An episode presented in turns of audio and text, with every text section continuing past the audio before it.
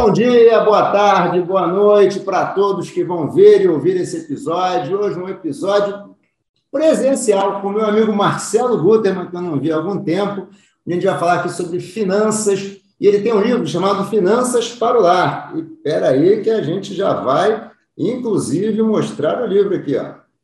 Eu, infelizmente, esqueci o livro em casa, então é. vai mostrar virtualmente, mas o livro, ele é, ele é em papel. Tem o Kindle também. Tem, tem o Kindle. Kindle também. É a versão Kindle também, ó. Por favor. Pronto, ó roteirinho aqui na mão também. Guterman, super obrigado aqui por estar aqui comigo. Guterman é um amigo que eu conheço há muitos anos. A gente se conhece, deve ter uns 20 anos praticamente. Nem fale isso, porque isso aí depõe, depõe a nossa idade. Guterman, me conta aí, como é que você chegou no mercado financeiro? O que, que você estudou?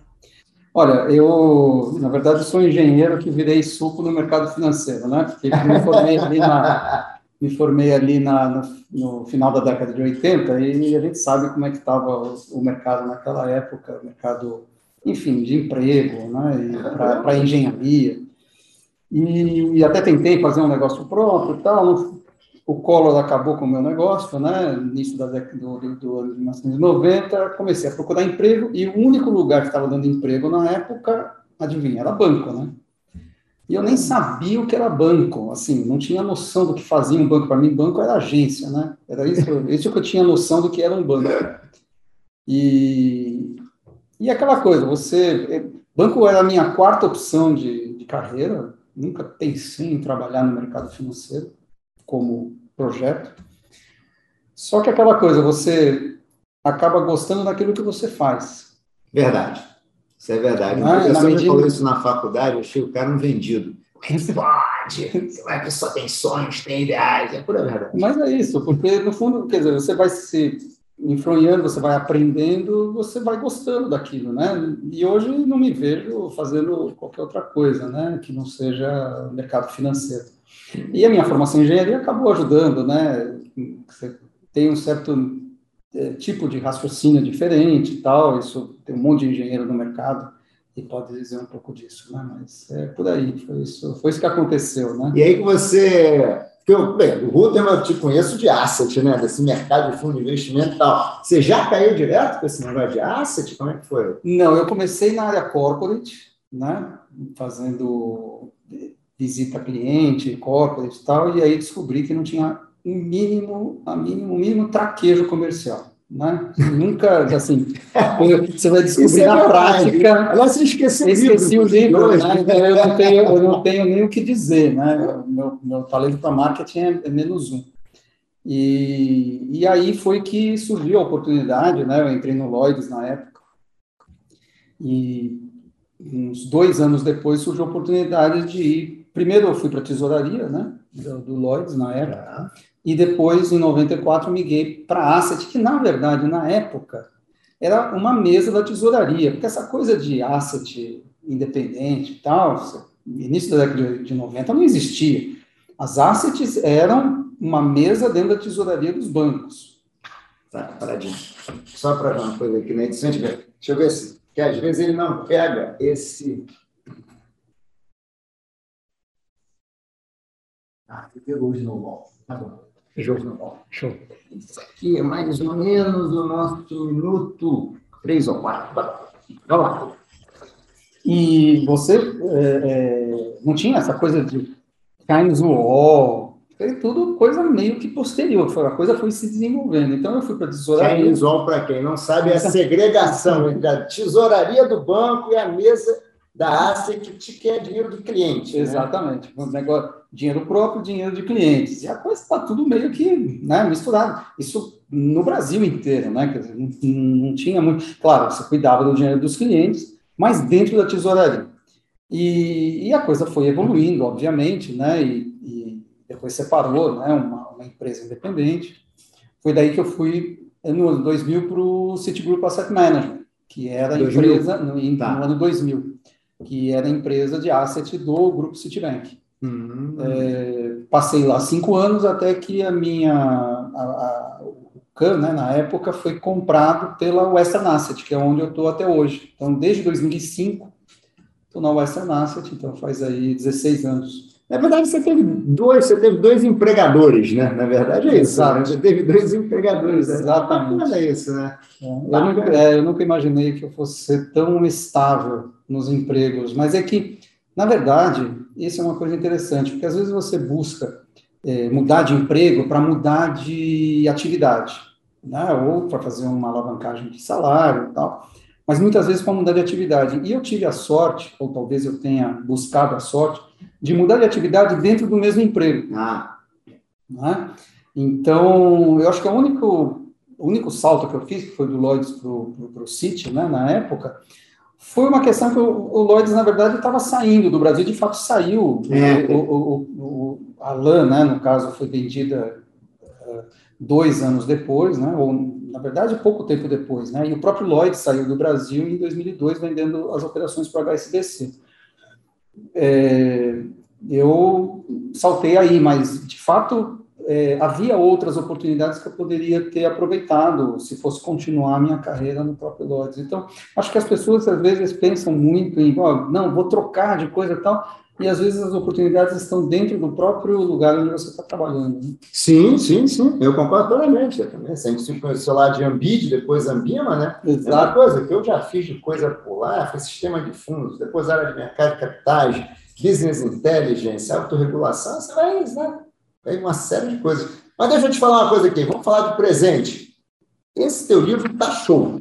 Conta um pouquinho, qual foi a inspiração para lançar esse livro? De onde veio a ideia? Então, você sabe que eu nunca trabalhei né, com é, educação financeira diretamente, é, ou com, é, como fala, consultoria né, de, de, de, finanças pessoais. O meu business sempre foi asset management, né? Relacionamento muito mais institucional, nunca trabalhei em private, né? E por que eu decidi escrever esse livro? Porque eu quis colocar no papel a minha experiência pessoal. Eu digo, eu tenho sete filhos, né? Para. É, para tudo. É, até, perdi.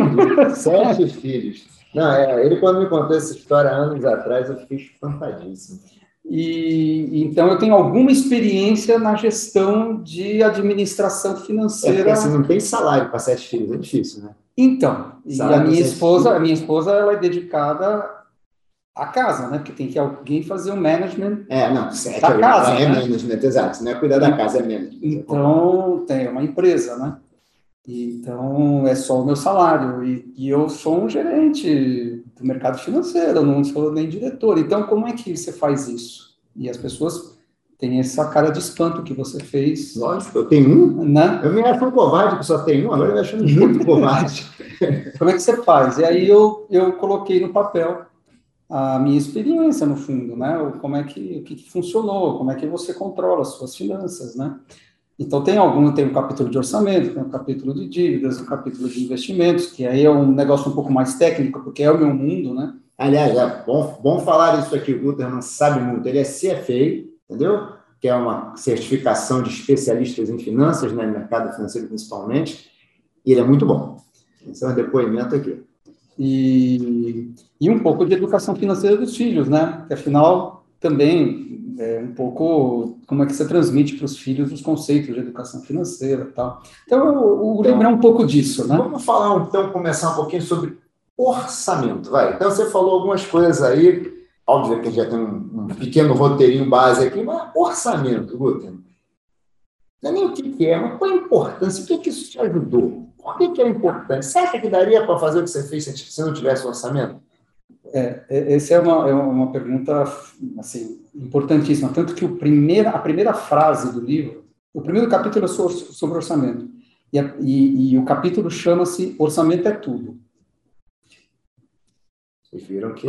Orçamento é tudo. É tudo. Porque é no orçamento que você vai é, entender ah, o que você tem e o que você não tem. Né? E o orçamento ele é mágico, porque ele te dá o orçamento federal é mágico, né? É, é, de livro né? É, cuidado, com o tipo, cuidado com o tipo de mágica, é, né? É, Por que, que ele é mágico? Porque ele dá sentido ao dinheiro. O dinheiro em si, ele não tem sentido. Assim, por favor, eu vou ver essa tese. Então, você, a gente está aí, eu falo sobre isso também, né, numa corrida dos ratos, né, em que você fica, fica girando em torno do, da, da, da vontade da, e da, digamos, aquela necessidade de ganhar mais e mais dinheiro para aument, ir aumentando o seu padrão de vida. Né? Esse é um problema que é de todos, é meu também, acho que é difícil de escapar. O orçamento, o, só que o dinheiro em si, ele tem zero significado, a não ser que você dê um significado para ele. Então, as pessoas perguntam, eu faço doação de 10% de tudo que eu ganho. É, obras de caridade, então eu pego 10% do que eu ganho, separo e faço doação. Isso desde sempre. Tá, interessante. Parabéns. Como é que eu consigo? Porque esse dinheiro não tem significado para mim. Quando eu tiro 10% de início, eu nem vejo esse dinheiro. É que nem imposto de renda. Você gasta dinheiro no imposto de renda? Na fonte? Ah, não, não. Não, porque esse dinheiro não tem como, ele não, ele não te pertence. Os 10% que eu dou também não me pertence. Pertence a uma outra. Gostei disso. É outra coisa. É a mesma coisa o 10% de investimento. Como é que eu invisto 10% da minha renda todo mês? Tá. Como é que eu faço isso? Eu não vejo esse dinheiro. Eu nunca vi esse dinheiro na minha vida.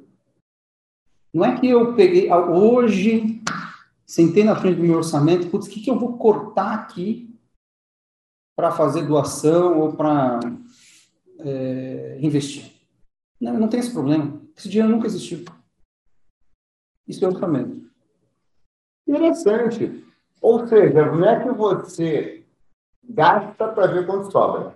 Não, é o contrário. É o contrário. E tem uma coisa a mais. Não é que, você, é que assim, é que primeiro você põe suas metas e tal, e você já realizou que aquele não existe. Exato. Não é que você olha assim para ele esse mês, eu vou negociar de repente 10 ou 5. Não, esse mês não dá para 10, tentar 5, não é isso? Acabou, ele não existe para mim. Exatamente. Você tem um significado para ele, né? Significado investir, significado doar. Exato. Eu vou confessar aqui durante a crise da, da Dilma, né, 2015, 2016, foi um, foram dois anos muito ruins, né, de maneira geral, inflação lá no alto, o orçamento ficou realmente apertado. Durante um ano, eu diminuí de 10% para 5% as minhas doações. Foi um dos cortes que eu fiz. Na medida em que uh, o salário foi reposto com a inflação mais para frente, eu repus. A primeira coisa que eu fiz foi repor esses 5% que eu tinha tirado. Tá.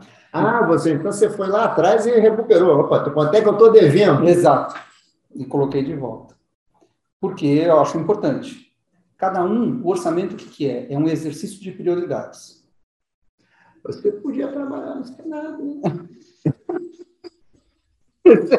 É, veja bem. Candidatar deputado, né? Então, você sabe, você sabe que esse, isso funciona só com o seu próprio dinheiro, né? Com dinheiro de terceiros não funciona, né? É, esse, é, esse que é o problema. O problema do dinheiro do governo é que é dinheiro de ninguém, né? Da viúva. É dinheiro da viúva. Ninguém vê, né? Não dá para ninguém. Exatamente. Tá lá, tá. Né? Tá, mas vai lá, não quero te interromper, não. Vai, fala, fala. E, e, e eu estava falando, o orçamento é um exercício de prioridades.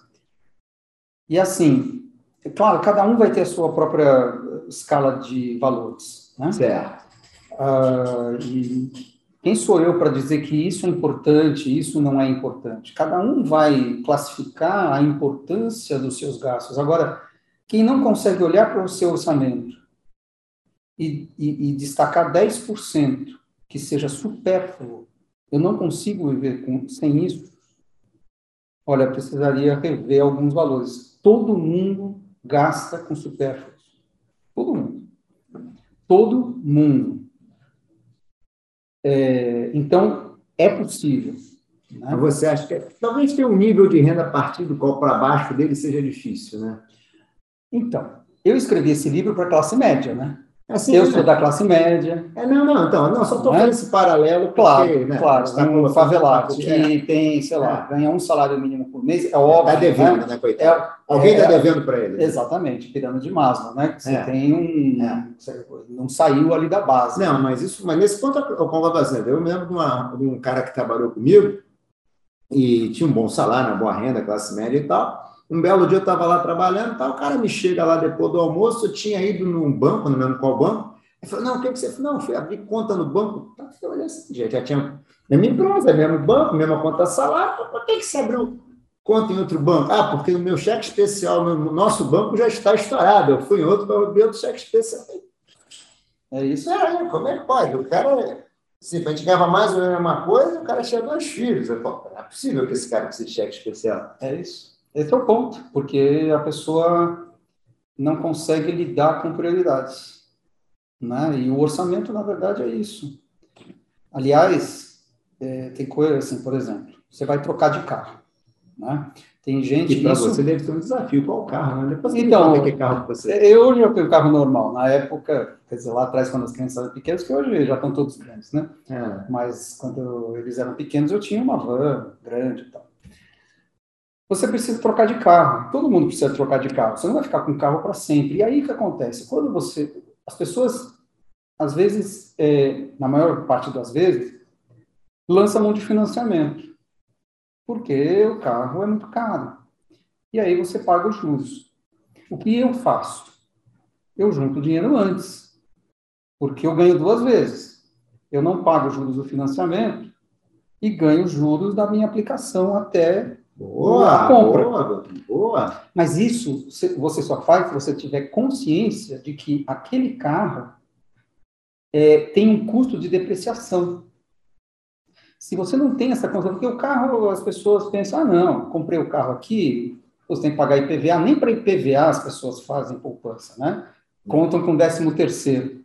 É, deveriam fazer poupança para IPVA, mas digamos, a pessoa até tem um certo uh, uma certa consciência. Então, faz a poupança para IPVA.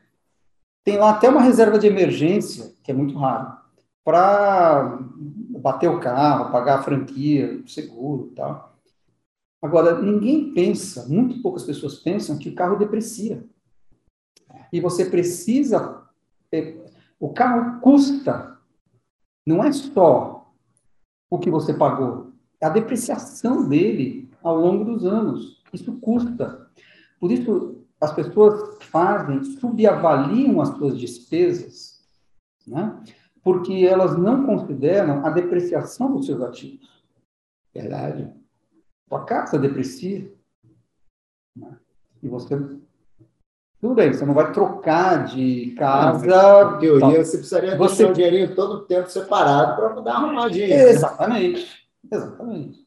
Né? Porque senão chega uma hora que tem um problema, Putz, deu um problema. Surpresa. Não, não, não é surpresa. É óbvio que as, que as coisas envelhecem e vão dar problema. Isso tá, isso é tá escrito. Né? Não é uma é. coisa é, pega de surpresa quem não, quem no acha. No teu orçamento você já coloca lá, Sim. tipo assim, despesa depreciação da casa. Todo mês tem que guardar tem, tanto, tem, em algum momento. Em algum momento você vai ter alguma despesa ali. Despesa do depreciação do carro a troca do carro, tanto faz. Sim. É, por isso é que eu, particularmente, nunca gostei de gastar meu dinheiro no carro. péssimo investimento. Péssimo negócio. Não, como investimento não serve para nada. Não, não, não, é um conforto, só ah, isso. Não, mas Tanto que eu vendi, eu conto essa história, eu vendi um dos carros, hoje eu estou com um só. Né? Porque a, a economia que você faz é brutal. Você não tem ideia, não é só combustível. É uma economia brutal. E mais do que paga, muito mais do que paga, o Uber, você andar de Uber todo dia. Ah, não tem a menor dúvida. Eu não fiz a conta ainda na ponta do lápis, não, mas grosso modo eu acho que faz muito, muita, muita vantagem andar de Uber. Sim. Porque tem um carro parado na garagem. É por isso que eu digo, eu nunca faço eu nunca gostei de gastar meu dinheiro com carro. Porque que você falou, você tira da agência, já vale menos 20. Aí você fica três anos com o carro, quando você for vender, já está valendo 50%. Você não, porra, então, quanto mais caro o carro, mais você perde. Mais você perde. Então, assim, chegou a determinado nível de conforto, olha assim, ah, não, Tudo bem. tem o conforto. O conforto, veja, eu, por isso que eu, eu, eu, tomo muito cuidado em classificar os gastos das pessoas. As pessoas têm, eu chamo de o que Caramba. os economistas chamam de função utilidade, né? Cada um tem essa função utilidade. Cada um dá valor para determinada coisa. Tem gente que gosta de carro com bom motor, né, carrão, tal, sem crítica. É, é a sua, é, é, o dinheiro é seu. Tem, você gosta desse prazer, pô, vá em frente. Só que você tem um orçamento. Saiba que aquilo vai tomar lugar no seu orçamento de outras coisas. Perfeito, né? perfeito, perfeito, perfeito, perfeito. E aí, Guterman, nessa história, é, independência financeira, qual é o sentido disso para você? Tem, tem literatura que fala, mas quero que você fale. Você poderia falar mais sobre independência financeira, sabia? Porque você está, depois de um, uma carreira bem sucedida no mercado, você conseguiu, é, digamos, fazer um negócio que, enfim, você está investindo nisso, vivendo daquilo que você que você juntou durante a sua vida. No fundo, independência financeira é isso. É você não depender do teu salário necessariamente, né, para é, se sustentar, digamos assim, sustentar o seu, a sua, seu estilo de vida. E aí entra uma coisa muito importante. É, existem duas faces dessa moeda. As pessoas pensam só na face do dinheiro que é um, juntado durante um determinado período. Né? A gente fala de aposentadoria, mas vamos falar de maneira mais genérica de independência financeira. Então, você junta dinheiro no determinado período. As pessoas só pensam nisso. Qual é o melhor investimento? O que, eu deveria estar fazendo? PGBL? É isso. O outro lado da moeda é tão importante quanto é o seu estilo de vida. Boa! Olha isso aí. Você tem um determinado padrão de vida que você mantém durante a sua vida. Se você mantém o seu padrão de vida, e você pode ir aumentando, ou pode diminuir, ou pode manter o mesmo. Quando você chega lá na época que você está pensando na independência, você tem este padrão de vida. É muito difícil diminuir padrão de vida. O cérebro das pessoas sofre muito, né? Porque você precisa abrir mão de comodidades que você se acostumou, porque é um determinado padrão de vida. Né? É o único caso onde que dá mais trabalho que se deu. Por... dá um trabalho emocional. Exatamente, não é? Ah, não, eu estou acostumado a jantar fora no, no fazano todo fim de semana. Vai dizer que isso aí é supérfluo. Estou acostumado, anos fazendo isso. Olha, é um prazer que eu tenho. Caramba, eu não posso ter esse prazer? Pode, é um padrão de vida. Se você leva um padrão de vida mais baixo, você consegue é, a sua independência financeira de maneira mais fácil. Né? Juntando o mesmo dinheiro, estou falando coisas óbvias. Sim. Né? E se for mais alto, fica mais difícil. Você precisa juntar mais dinheiro. Alguns podem falar assim, mas isso é falta de ambição. Nossa, tá filosófico hoje, estou né? Fala aí. Fala assim, pô, você vai manter o seu padrão de vida. Ah, e mais. Se você manter seu padrão de vida mais baixo, sobra mais dinheiro para você juntar ao longo do tempo. Porque o teu orçamento ele é fixo, né? É, você falou ali, mais né? ou menos, mais ou menos fixo. Quanto você ganha, tal, não tem muito que você, você pode adicionar cargos, tal, você vai, você vai subindo, mas o teu, o teu montante de dinheiro que você vai juntar e o tipo de investimento que você vai fazer tem um certo tamanho. Se você mantém um padrão de vida baixo, vai sobrar mais dinheiro para você poupar. Então você vai chegar lá na frente com duas vantagens. O seu padrão de vida é mais baixo, portanto você precisa de menos dinheiro e você vai ter juntado mais. Porque você manteve um padrão de vida mais baixo, mais frugal. Por outro lado, se você manteve um padrão de vida mais alto com a mesma quantidade de dinheiro, você vai ter, você vai ter se acostumado nesse padrão de vida mais alto com menos dinheiro guardado. Porque para manter esse padrão de vida, você é, juntam menos dinheiro. Né? Então, a arte, na ciência da independência financeira, é equilibrar essas coisas todas. Quanto você quer de padrão de vida, visa a vis o teu orçamento, e quanto você vai poder manter de padrão de vida a hora que você não tiver mais a tua renda lá na frente. E como você calcula isso? Putz, não tem uma fórmula matemática. No fundo, o ideal é você ser conservador. Né? Você fala assim, putz, vou aqui ficar, sei lá, comprar uma casa de praia, que é o sonho de consumo de muitas pessoas. Duas alegrias, né? né? legal. Você compra a casa de praia, casa de campo, enfim, e você elevou o seu padrão de vida. Você vai gastar dinheiro aqui e depois você vai se acostumar. Aí, lá na frente, você vai ter que continuar financiando a tua casa de praia, se você quiser manter seu padrão de vida. E se você não conseguir, você vai ter que vender e vai cair o seu padrão de vida. Então, tem uma parte do livro em que eu falo, e que pode, pode não ser, vamos dizer assim, muito popular e as pessoas não concordarem, mas é a pura realidade, é que é melhor manter um padrão de vida mais baixo que você consiga manter ao longo do tempo, no fundo é alisar o teu consumo ao longo do tempo. É, manter uma média mais baixa. Que você consiga manter mais tempo. Tá. Né? É, e as pessoas não pensam nisso, principalmente quando são jovens, que quer tal galgar novas posições, e é absolutamente compreensível né? Isso não, não tem o um mínimo problema. Acho que hoje eu tenho um padrão de vida mais alto que quando, sei lá, quando eu comecei na carreira 30 anos atrás. É que eu mantive o mesmo padrão de vida.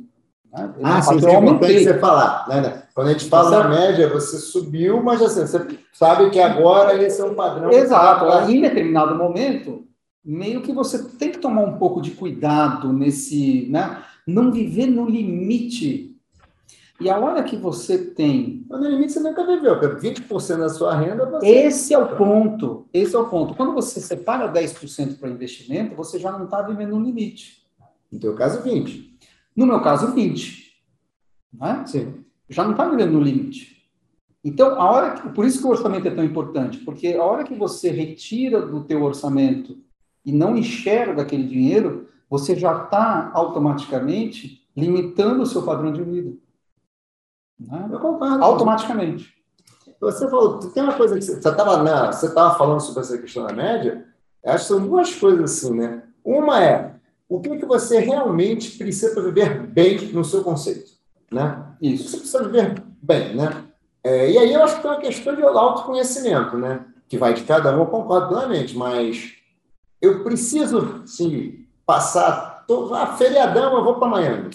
Feriadão eu vou para. Eu quero passar. Todo ano eu quero fazer uma viagem para a Europa, para não sei onde. Eu quero. Eu preciso mesmo. Mas pode ser que eu fazer enorme. Mas eu diria que se, as pessoas pararem, pensarem bem nos prós e nos contras e tiverem a visão de longo prazo, talvez algumas coisas elas achem que é para viver sem, né? Então, a primeira coisa é, quando você monta um padrão, você estabelece um padrão de vida, é uma coisa que para você, pegando a palavra, você fala, tem um significado para a tua vida. Isso para minha vida tem significado. Eu gasto meu dinheiro com coisas que me fazem bem, que têm sentido para mim, né? Então, acho que essa é um, uma questão. E depois, esse cuidado que você falou, subindo e tal, mas sempre preocupado em manter o sentido e uma reserva, alguma coisa que Exato. você sabe que vai estar lá na frente. Exatamente. Né? É. E, e, e, assim, essa, isso é uma arte e não é fácil. E a forma mais prática de fazer isso é justamente separar uma parte do dinheiro e não olhar para ele. Automaticamente, como mágica, você, é, você vai diminuir o seu padrão de vida hoje e vai aumentar no futuro. Nada nessa mão? Nada nessa mão, é realmente tem nada não. É, exa exato, é isso, é isso, é isso. Mas aí você está falando, mas assim, e você tem experiência de sete filhos, né? um orçamento né, que tem muito bem controlado. Quais são, assim, quais são os maiores dilemas que você passou, Guto? Sim. Quais são as mais difíceis? Não só que você, mas que você tenha ouvido falar, que você tenha visto ao longo da sua vida. É, eu, eu acho que a, tomar decisão quando você tem dinheiro é a coisa mais fácil. Né? Então, quando você tem uma vida controlada tal. O que eu vi, isso na família tal, é pessoas que se perderam em, e se afundaram em dívidas. Né? Então, isso é, isso é um, eu diria, é uma, é, é um, um drama? De onde surgiram essas dívidas, assim, em geral? O que, que é então, tipo normalmente é falta de controle, é não saber quanto se ganha e quanto se gasta. Simples assim? Simples assim.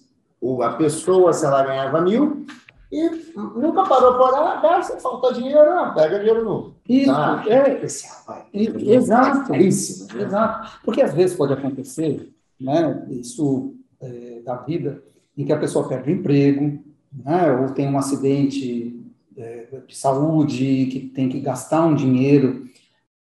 É, tudo bem que o ideal é ter uma reserva de emergência, né, constituída para isso e tal, mas às vezes as pessoas não têm, e isso faz com que ela entre numa espiral de dívida, né, porque não consegue baixar o padrão de vida na, de maneira suficiente, né, não, não realiza que aquilo é importante, que é baixar o padrão de vida, e entra numa espiral.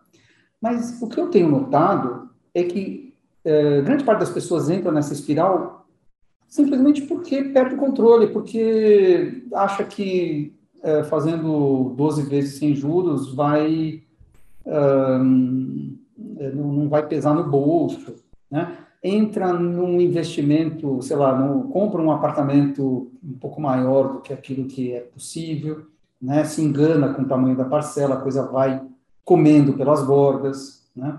Tem eu coloco esse exemplo no livro, né? Que é uma notícia de jornal que eu li alguns anos atrás. Uh, um rapaz que comprou um carro. O sonho dele era comprar um carro porque ele trabalhava longe do trabalho.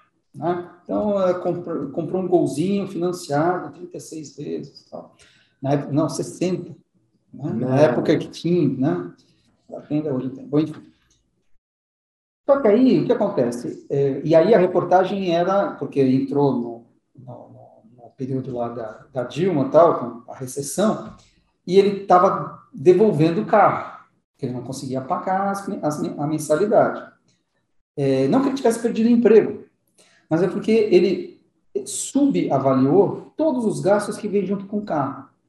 Mecânico, seguro, imposto. Ele subavaliou isso. Então, na medida em que foi passando o tempo, aquilo foi comendo o orçamento dele, e claro, tem uma coisa que eu chamo no livro, chamando arquitetura da escolha. Que é o seguinte: você é, faz uma determinada escolha na sua vida. Por exemplo, eu vou comprar um carro. Essa escolha, você não compra um carro para deixar o carro parado na garagem. É. Certo? Essa escolha traz consigo, não é só o gasto que você fez nela, traz consigo um monte de outros gastos. Casado, porque não faz sentido você não gastar é, com aquilo que uma vez que, que você comprou. Você muda para um, compra um apartamento numa vizinhança melhor, né? Eu morava ali na periferia, compra um apartamento mais central, legal, perto de metrô, fantástico. A escola é mais cara, o supermercado é mais caro, o condomínio é mais caro, tudo é mais caro. Isso é a hora que você tomou essa decisão, ela traz junto de si uma série de gastos porque o teu padrão de vida aumenta. E você não tem discricionariedade em relação a esses gastos. Você é obrigado a gastar. Isso chama a arquitetura da escolha, porque a hora que você fez a escolha primordial, tem um monte de gastos que vão em volta que você não tem escolha a não ser fazer. Ou seja, é um sexto. Né? Na verdade, isso é uma coisinha, vem um sexto inteiro. O sexto inteiro. E você não consegue fugir daquilo. Né? E as pessoas se perdem nisso. É, você está falando, estou lembrando de casos reais, casos que eu conhecidos aqui. É isso. E aí a pessoa é, começa. Primeiro, ela não consegue, ela não tem esse controle. Aí ela começa a notar que entrou no cheque especial. Pô, mas engraçado, eu entrei no cheque especial, a troco do quê? E aquilo vai ficando comum. E quando vai ficando comum, os juros, que é um item de orçamento, começa a empurrar outros itens de orçamento também. E aí aquilo vira uma, vira uma bola de neve. Então, eu conto a história, né, de pessoas da minha família, né, não, não declino o nome por motivos óbvios, mas quando eu, quando eu fui descobrir que eu dei né, uma mão uh, financeira e na organização. Você tem uma mão olhando, você está precisando um corpo inteiro, né? É, Só tem a mão. Tinha 23 cartões de crédito. Uau! 23 cartões. Que era cartão, ah, de loja, cartão de, né? loja. Não, sim, né? Porque um usava para pagar o outro e tal, entendeu? E aí você vai, a hora que foi ver, o troço tinha, tinha saído completamente do controle. Né? Então, esse, eu, eu diria, é, é, é assim, o, administrar o dinheiro, quando você tem dinheiro e quando você é controlado, é tranquilo. Né? Você está acostumado com um certo padrão de vida, o dinheiro ele te paga esse padrão de vida, você mantém um controle, beleza, tem problema nenhum. O problema é quando você perde o controle. É, mas ter controle também é o seguinte, vai muito de cada um, né? Tem gente que é. É que talvez eu e você sejamos, por natureza, mais controlados, mas tem algumas pessoas que são assim, é. que, né? Tipo assim, gente que se endivida para fazer tratamento de beleza, sabe? Que assim, gente então, que. Tudo mas é importante para a pessoa. Ok, é importante. Então, eu não vou julgar aqui nenhum tipo de gasto. Isso você, eu estou com um ponto fundamental. Eu sou meio number freak, né? Eu, eu não vou aqui esconder, acho que é, gosto de fazer controle. Agora, controlar o orçamento é uma necessidade para todos. Sim. Não é? Você gostando ou não.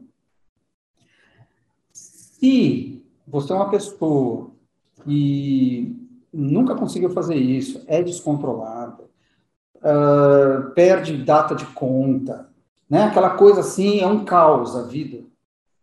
A minha recomendação, minha forte recomendação é contratar um planejador financeiro.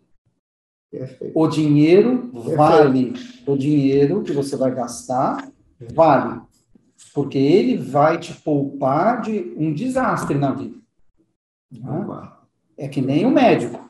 Assim, ah, não, eu aqui me automedico, tal, eu, eu hum. procuro aqui no Google como é que faz, assisto um curso, assisto um curso de educação financeira. Não, agora estou preparado. Vou ler o livro do Guterman, porque agora estou preparado. Não, é, não tem mágica. Ou você, de fato, tem... É, não é, eu, eu gostar é um termo muito forte, né? mas uh, suporta, digamos assim, fazer um orçamento, e consegue se controlar, ou você contrata uma pessoa, um profissional que te ajuda. Né?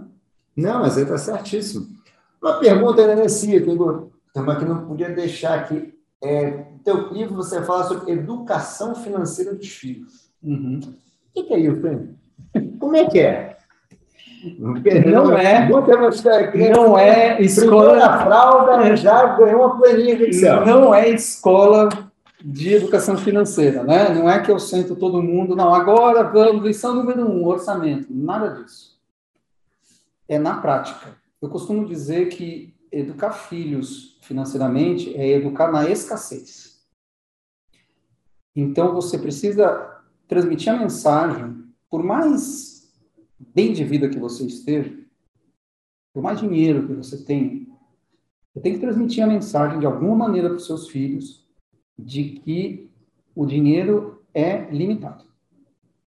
Concordo plenamente. não, não, mas isso é pura verdade. Existe Realidade escassez, por mais que você tenha dinheiro. Né?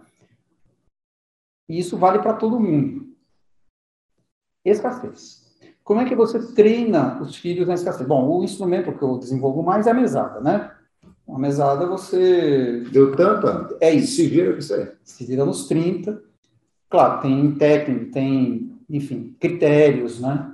Eu desenvolvo no livro isso, mas a mesada é um instrumento por excelência, né? Em que você treina o filho a viver dentro de um certo orçamento. Tem outros truques, né? É, supermercado, por exemplo, eu falo no livro. Você, a gente vê a o espetáculo, às vezes, né, do filho se jogar no chão, querer um negócio no, no, shopping, né, querer um negócio de qualquer jeito e tal.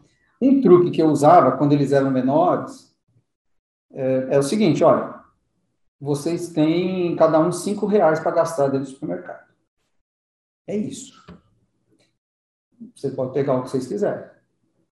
Aí você vê o pessoal pegando, né? Quanto custa? Ah, tomando isso aqui, deixa eu ver, isso aqui custa tanto, tanto. Não vai dar. Você vai ter que largar alguma coisa aí. Né?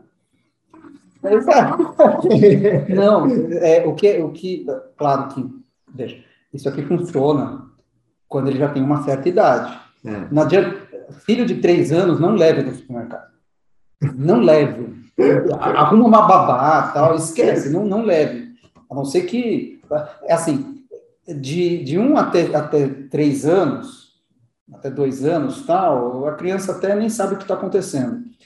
No momento que a criança já sabe o que está acontecendo, só que ela não tem essa noção aí, não consegue ter essa noção ainda da escassez, é, é armadilha. Não, não leva filho no supermercado, é melhor deixar em casa, com a avó, sei lá, alguma coisa, porque é, é dor de cabeça.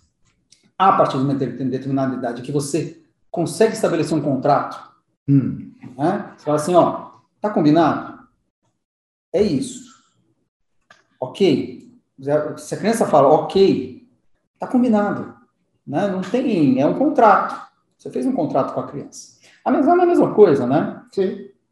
No fundo é, porque é batata, vai faltar dinheiro. E aí, bom, você vai emprestar, você vai dar crédito. Né? O, o, o, o mês durou mais do que a mesada, você vai dar crédito. Ah, eu quero comprar tal coisa, é três vezes a mesada dela, por exemplo. Você vai adiantar e depois é, deixar de pagar. É complicado, né? né? Então, são critérios que você precisa ter. Não tem certo ou errado aqui.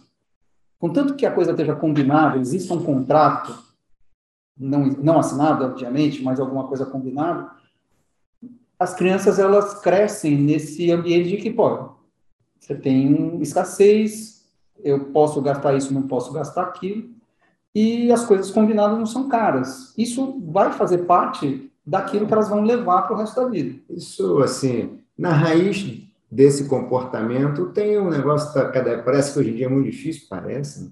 dizem que é, que é dar limites, né? Bom, sem dúvida. Né? Isso está na base, né? É, Óbvio. Está na base, né? Óbvio. Dá limites, limite de orçamento, limite tem que dar limites, né? Muito bem. Boa, falar de investimentos. Imaginando aqui uma situação aqui, alguém vai investir o que, você, assim, um investidor. Antes hoje em dia tem muita gente também não tem. Acho que você pode investir em tudo, você sabe o risco e tal. Uhum. Mas a gente tem visto muita pesquisa de jovens que têm investido em muitos ativos com maior risco, né? Seja bolsa, seja criptoativo, não sei o que e tal. O que, que você recomenda aqui, já, já juntando aqui os dois mundos aqui, agora de agora, planejamento financeiro, orçamento, sobrou dinheiro, vamos investir. Recomendações para o investidor iniciante. A, a recomendação que eu tenho, a ah. recomendação que eu tenho, uma recomendação. Nossa, é aquela pá, tiro certo. Que... É, você precisa saber para que você está investindo. Qual é o objetivo daquele investimento? Porque senão vira um cassino. Nada contra. Você pode ir para Las Vegas, pegar um dinheiro, vou para Las Vegas e vou me divertir. Vou investir em roleta. Isso. né? Não. É legítimo, tem, tem gente que gosta, não tem problema nenhum. Vou pegar esse dinheiro e vou fazer day trade. Pô, day trade, esse é outro. Legal. Esse é outro clássico. Beleza. É, quero aqui crescer o meu, o meu, meu patrimônio fazendo day trade. Quero crescer meu patrimônio indo para Las Vegas. Hum, né? Adrenalina, tá, não é uma coisa. Criptomoeda, enfim. Não é disso que a gente está falando. Esse dinheiro, para mim, eu classifico como dinheiro da diversão. Ah, eu não, eu não gosto disso. Eu prefiro gastar meu dinheiro com viagens. Tudo bem, a pessoa gosta de gastar dinheiro dele com day trade. Legítimo, não tem problema nenhum. Isso não é investimento. Investimento é quando você tem um objetivo e você monta o seu portfólio de acordo com esse objetivo. Então, tem basicamente três tipos de objetivos. Primeiro, e antes de mais nada, uma reserva de emergência. Então, antes de você montar uma reserva de emergência, não deveria fazer nenhum outro tipo de investimento. Reserva de emergência deve estar em investimentos de baixo risco, independentemente da sua tolerância a risco. Ah, não, eu gosto de risco, tal. É, reserva de emergência não é para tomar risco. Aquela perguntinha de sempre, mais ou menos quantos salários, né? quantos meses? Vai, vai da, da insegurança da pessoa, né? Quer dizer, tem uma pesquisa, até cito no livro, que diz que a felicidade da pessoa está mais ligada com a liquidez do que com o tamanho da fortuna. O bem-estar, o bem-estar da pessoa. Ah, depois eu mando essa pesquisa, interessante. Bem-estar da pessoa. É mais o dinheiro que ela tem disponível, tal, que ela está vendo. A segurança para ela. A segurança. Eu tenho, eu posso, eu posso dormir que eu tenho esse dinheiro do que se eu tiver uma fortuna, sei lá, em imóveis e tal, né? Quer dizer, um... Interessante, depois eu mando. É bem interessante. É...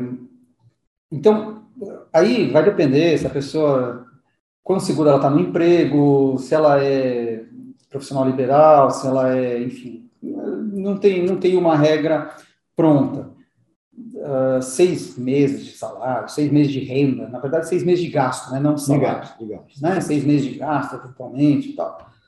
Não tem muita regra, mas é uma coisa que a pessoa se sinta segura. Assim, se eu perder o emprego, consigo ficar seis meses vivendo no mesmo padrão de vida, sem, uh, sem uma. Eu tenho, tenho tempo para procurar um outro emprego com mais tranquilidade. Tá. Né? Ah, seis meses é pouco, eu quero um ano vai do, perfil da pessoa.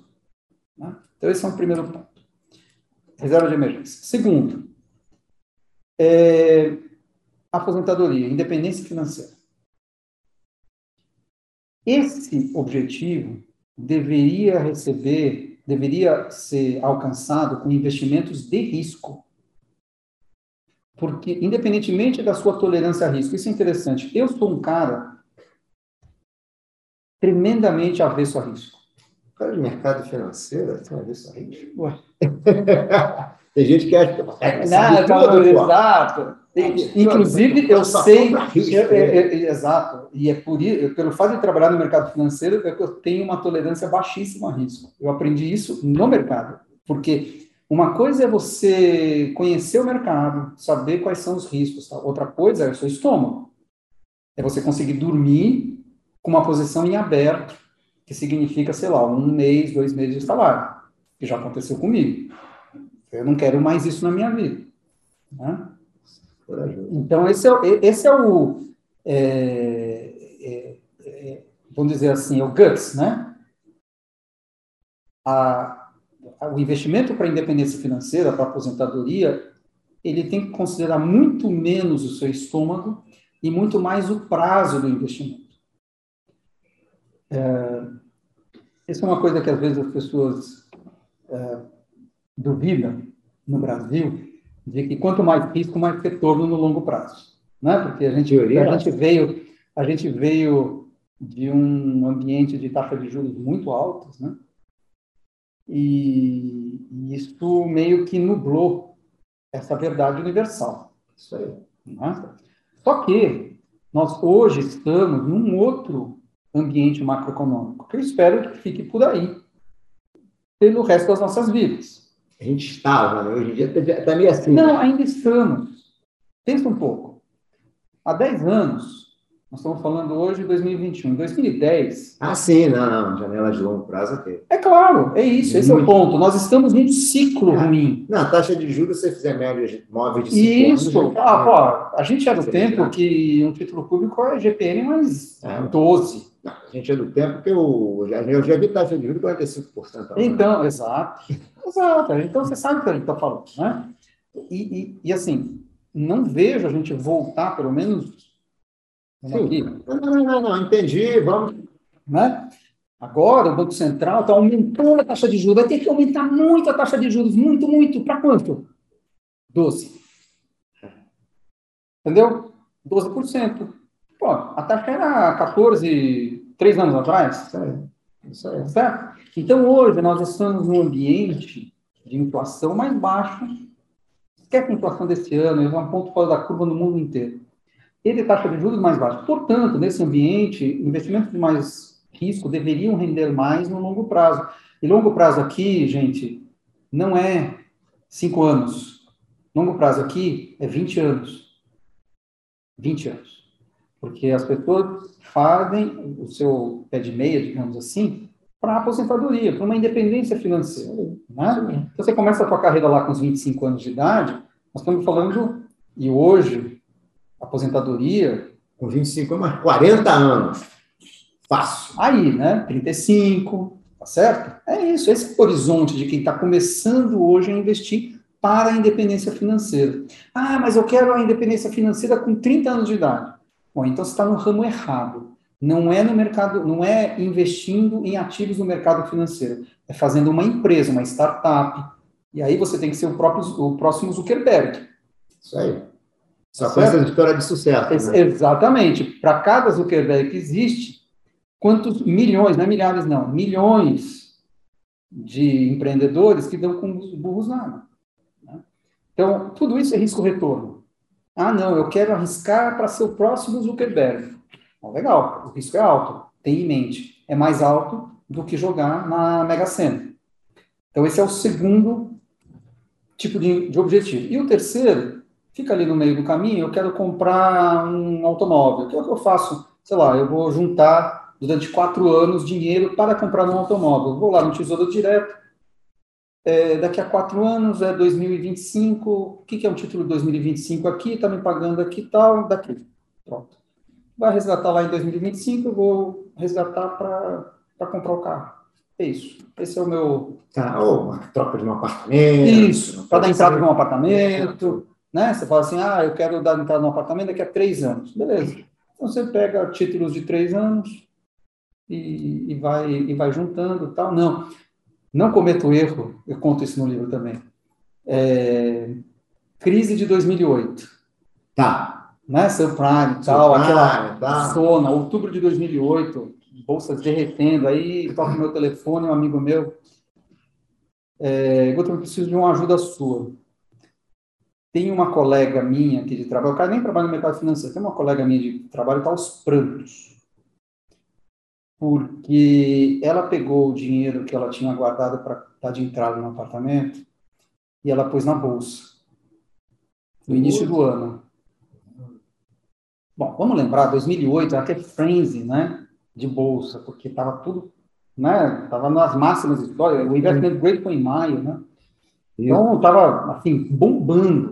Eram, foram cinco anos de bolsa em alta, desde 2003, né? E a gente estava no fim do processo. Bom, a menina colocou o dinheiro do, da entrada do apartamento que ela tinha juntado na bolsa, porque afinal, você sabe, Wilson, eu quero um, dar entrada num apartamento melhor, né? Isso aqui que eu tenho não é exatamente o apartamento que eu quero, ela já começa a encumpridar o olho para um outro nível, né? Não sabe como são essas coisas. A menina está em prantos. O que, que eu falo? O que, que ela faz? Ela sai da bolsa, fica na bolsa. Eu falei, putz. Que responsabilidade. Que, olha, vamos lá. Se ela puder adiar o sonho dela por três anos, eu não tenho dúvida que, sei lá, daqui a três anos a gente vai estar melhor do que hoje. Porque hoje está no meio da crise e tal. E essa crise, como todas as crises, passa. Todas as crises passam. A gente tem dezenas de anos é. no mercado, a gente já viu isso acontecer muitas vezes, né? Então, uma super crise, o, o, capitalismo acabou, não tem mais esperança. Daqui a três anos, tudo voltou ao normal. Então, se ela puder esperar, se ela não puder esperar e ela puder fazer um reframe da, do, do, do, do que ela quer de coisa, ela eventualmente dá entrada num apartamento de menor valor. É, sai de um sala 3 para um sala 2. Exato. Né? Porque eu não consigo dizer quando o mercado vai se recuperar. Perdão, vai se recuperar. Até foi uma recuperação rápida na época, né? Foi final de 2009 e já tinha recuperado é, tudo. Tá, não vou dizer que foi a primeira vez, mas do década de 60 para cá foi o primeiro grande pacote de liquidez que a gente Exato? Exatamente. Então, pô, coisa, né, porrou lá. E voltou rápido, mas eu não tinha naquela ocasião sim, condições de dizer, né? Assim, pô, nem sei o que a menina fez. Eu sei que não dá, para quando eu estava falando, né? Não, eu vou dar de entrada no apartamento. Não, vou colocar na bolsa para ver se eu consigo um apartamento melhor. Só que eu tenho que dar, de, eu quero comprar dali a um ano. Sei lá como é que vai estar a bolsa daqui a um ano. É, não, não dá, não dá. Não dá para combinar as coisas com a bolsa. Não dá. Dá. Você pode combinar com a renda fixa. Exato. A bolsa não dá para combinar. Exatamente. Guterman, está chegando ao fim. Então, uma pergunta final. Como é que você está vendo 2022 para investir? Porque a gente está no cenário 2022. É sua opinião pessoal. Fala, como você falou, diga até onde a sua vista consegue alcançar. Se é que consegue alcançar alguma coisa que está difícil, né? Que é um cenário complicado, né? Semana passada eu escrevi um artigo no Valor Invest que basicamente o título dele era basicamente, ou seja, era básico assim, quem comprou uma LTN para 2026 no início do ano, estava comprando mais ou menos por um valor de 790 reais, agora está vendo 680. Era mais ou menos isso, né? Uhum. E aí eu estava falando, ah, ano que vem na direção, né? Em 2002 já também era, a gente viu que a NFT perdia valor, né?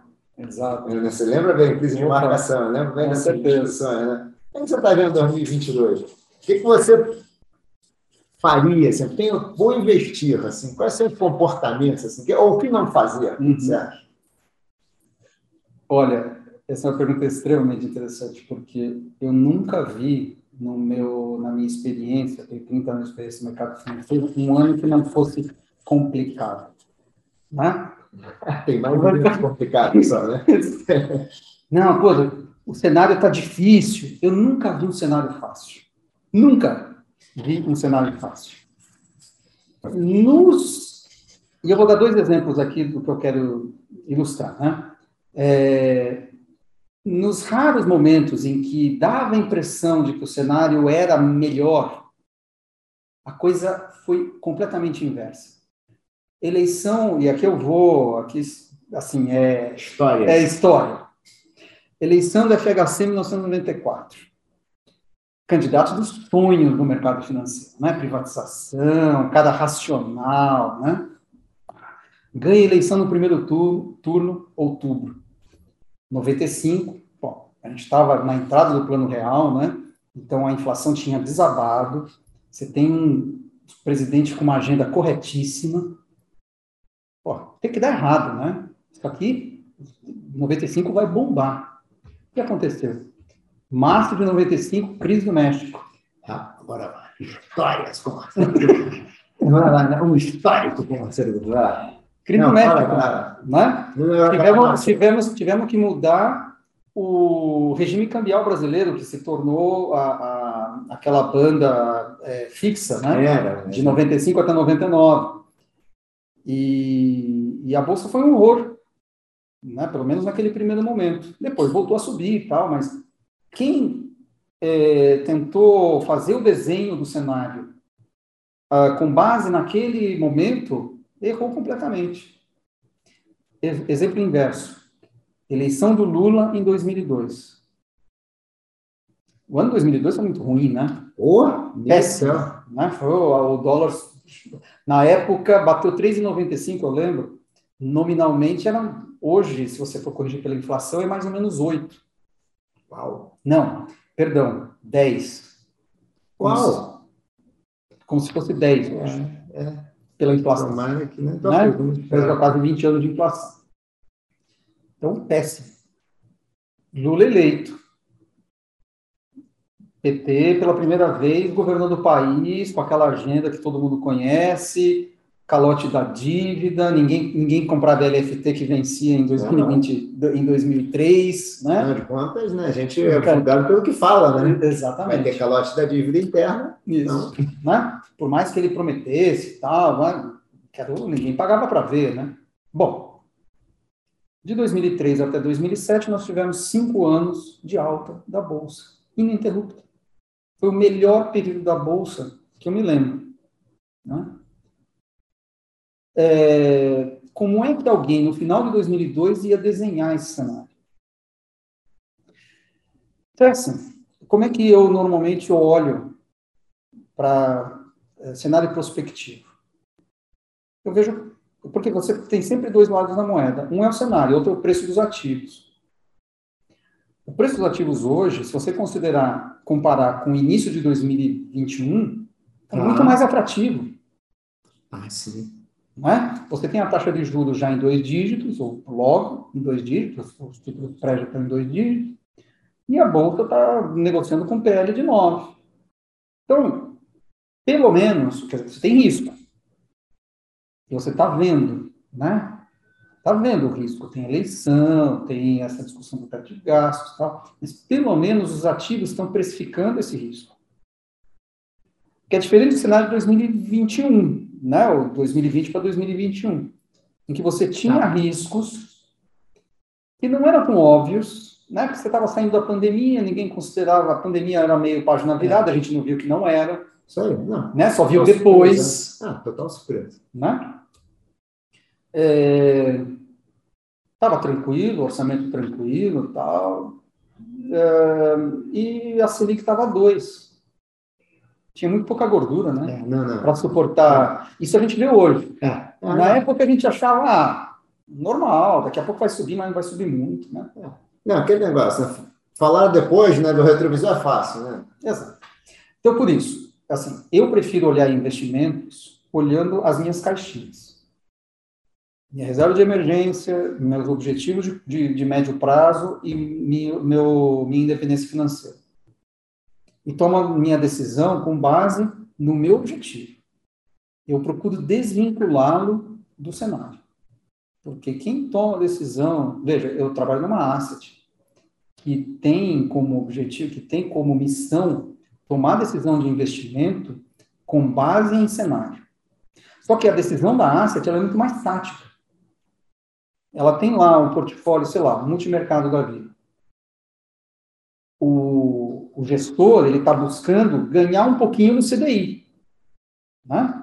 Então, esse é o objetivo dele. Ele não está olhando que você ou eu está juntando aquele dinheiro para aposentadoria. Certo. Né? Perfeito, perfeito. Então, é, são, são coisas completamente diferentes. O gestor precisa saber, pô, deixa eu ponderar aqui o cenário para ver, será que aumenta um pouco o risco, será que eu diminuo tal porque o objetivo dele é diferente. O seu, o meu, o nosso objetivo, ele é ligado, deveria ser ligado com um objetivo de vida. As e aí, caixinhas, como você falou. E o cenário perde importância. Né? Porque ele tá muito, aquele investimento está muito mais ligado com a, a, sua necessidade e não com o que o mercado vai te dar no ano que vem. O que o mercado vai te dar no ano que vem é aleatório. Gostei disso, Guto. Gostei disso. Gostei, mas não, porque é uma visão muito boa. Essa sua separação entre. Nós não somos gestores, nós estamos aqui para ficar batendo CDI no ano que vem. A gente está aqui numa perspectiva de longo prazo, né? De longo prazo, por exemplo, nessa caixinha aqui é juro curtinho. Essa caixinha tem um juro mais longo, tem um crédito, mas algumas coisas que a gente vai de longo prazo. E tem aquela caixa, como você falou, que é a caixa meio cumprir objetivos mais determinados de médio e longo prazo, chamar assim. Né? É isso aí. Mas é uma maneira muito boa, muito boa. Vocês viram, o cara sabe tudo. é, adorei. Infelizmente, a gente tem que acabar. Esse programa, ó, estamos vacinados só para saber os dois com duas doses, tá? Então, por isso estamos aqui sem máscara, tá? É, eu adorei a conversa, adorei mesmo a conversa. Queria te pedir para deixar uma palavra final para o público, além de comprar o livro do Guterman. Finanças do Lar. Finanças do Lar está nas principais livrarias e na Amazon, enfim, tem versão tem versão eletrônica também, né? Então, eu também adorei estar aqui contigo, né, Hudson, e, e conte comigo sempre que, que necessário, a gente a gente está aí para espalhar conhecimento, enfim, experiência, né, que a gente tem aí alguma coisa nesses 30 anos de mercado, a gente tem um pouco disso para oferecer, que é experiência. Não, você contou as histórias ótimas. Né? Você contou as histórias ótimas. Gente, até a próxima. Esse é o episódio número 41, se eu não me engano. Ou 40, vamos ver. Com meu amigo Marcelo Guterman. Guterman, obrigado. Abraço, gente.